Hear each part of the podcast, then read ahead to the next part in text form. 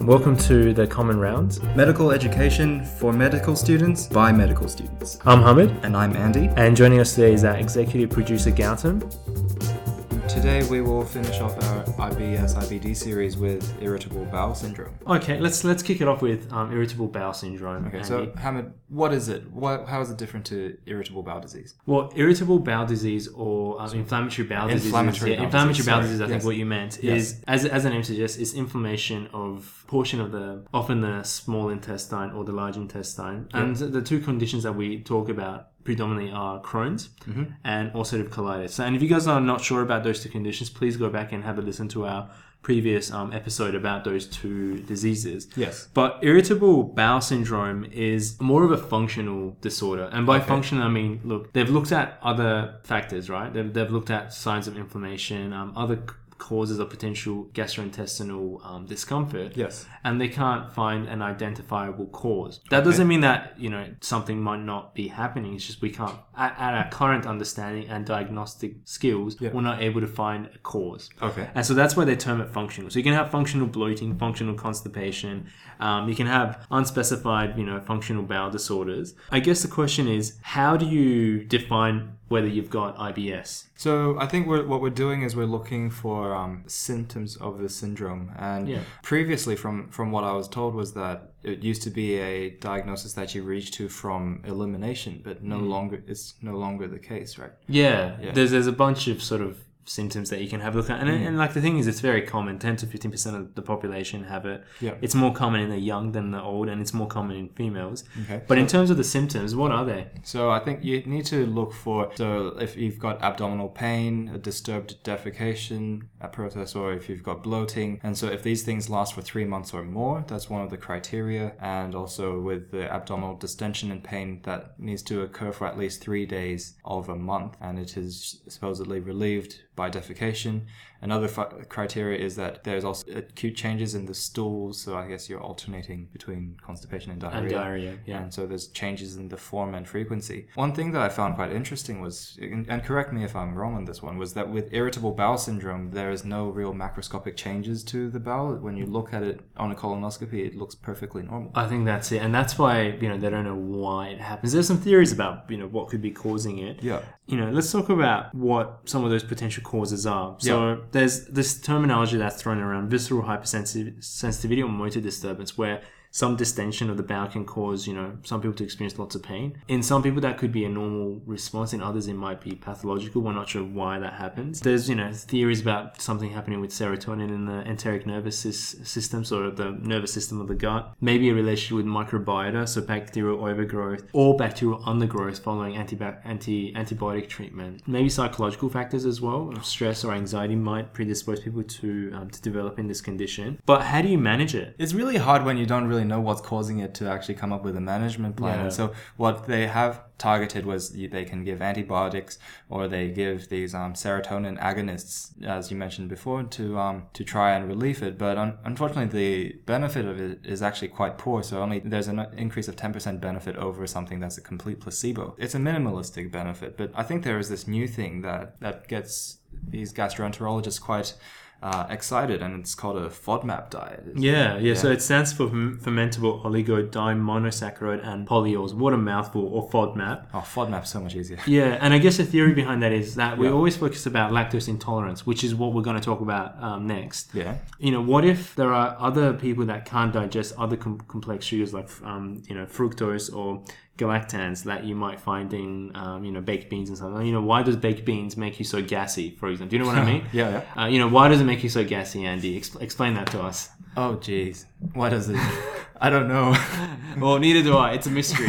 um, but the whole point is that, that there are, you know, there's theories that there's other more complex, you know, that not everyone can digest carbohydrates um, Yeah. at the same uh, level, Yeah. right? Okay. So these patients would then have a diary that they look at the dietary intakes and see whether there's any relationships or correlations. And if there isn't, or, or if there is, then they have this elimination process to improve their symptoms. Yeah. Um, and that's what a FODMAP diet is. So it's just, you know, trying to find out potential causes, and apparently has a really good response rate, and it can bring about um, you know patient awareness and empowerment as well. I think you know psychological factors and psychological therapies may play some role if it's an anxiety related um, issue, Yep. or changes in diet. So having um, increased fiber in your diet might help Okay. increasing probiotic intakes perhaps although the evidence isn't great peppermint oil which can which can help reduce spasm but also can have an anti-gas effect as well Mellow.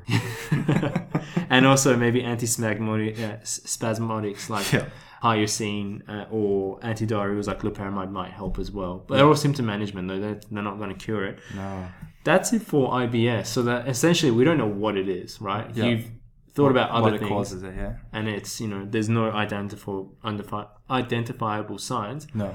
You know there are options that you can use to treat patients with that brings us to the whole following on from this conversation let's talk about lactose intolerance let's define what lactose intolerance is and according to our trusty source wikipedia lactose intolerance is an inability of adults to digest lactose which is a um, slightly more complex sugar than glucose so lactose is broken down into galactose and glucose Glucose and galactose. um, Okay, and in yeah. some people, they just, you know, over time, and f- firstly, they either don't have the enzymes, which we're going to talk about, or they just can't digest it. So let's talk about some of the possible causes of lactose intolerance, Andy. possible causes of it. Let's. It's mainly a deficiency in the lac- lactase enzyme. Yeah. Isn't it? Yeah. So are you talking about whether, if, uh, depending on the ethnicity or not, Yeah. that that can different people have different amounts of lactase that that is present. Exactly. So some people, you know, some people would have, you know, base, you know, they'll be born with this enzyme, so which is important during breastfeeding, right? Because you know, milk has a high concentration of lactose, so it's important to be able to digest it for nutrition and develop. Mm-hmm. But over the, over time, particularly once that those certain ethnicity ethnic groups reach their kids reach the age of five, they essentially are in, deficient of this enzyme. Okay. In some uh, cultures where there's a high intake of milk, like in the Caucasian cultures or European cultures, that enzyme can persist lifelong. So that's why prevalence of lactose intolerance is lower in those countries. Yep. But there's also other causes like developmental lactose deficiency. If you're a preemie baby, you just your GI system hasn't been developed adequately to be able to digest, so you lack it. Yeah. Are there any congenital? like, Are there any genetic causes of lactose? Yeah, I think there was this um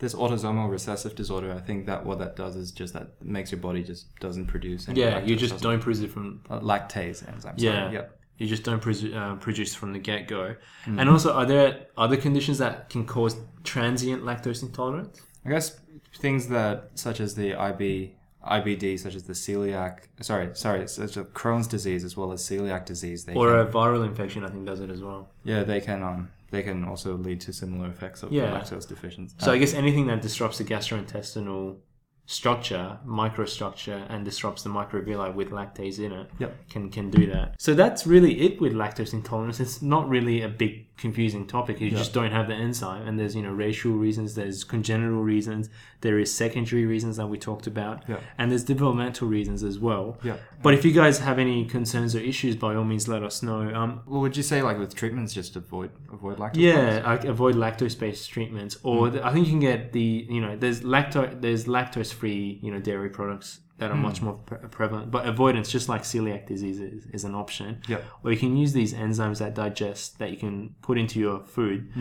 dairy product to digest uh, the the milk into um, lac- lac- Something to dis- to digest it for you. Exactly. Interesting. Exa- That's right. Um, but that's it. There really isn't a whole lot to talk about. So that's why it's going to be a really short episode um, today. Yep. Uh, if you have any questions or concerns, um, you know, please let us know. Uh, and as always, we would love to hear feedback from you guys. Okay. Well, thank you for listening. And we'll see you next time.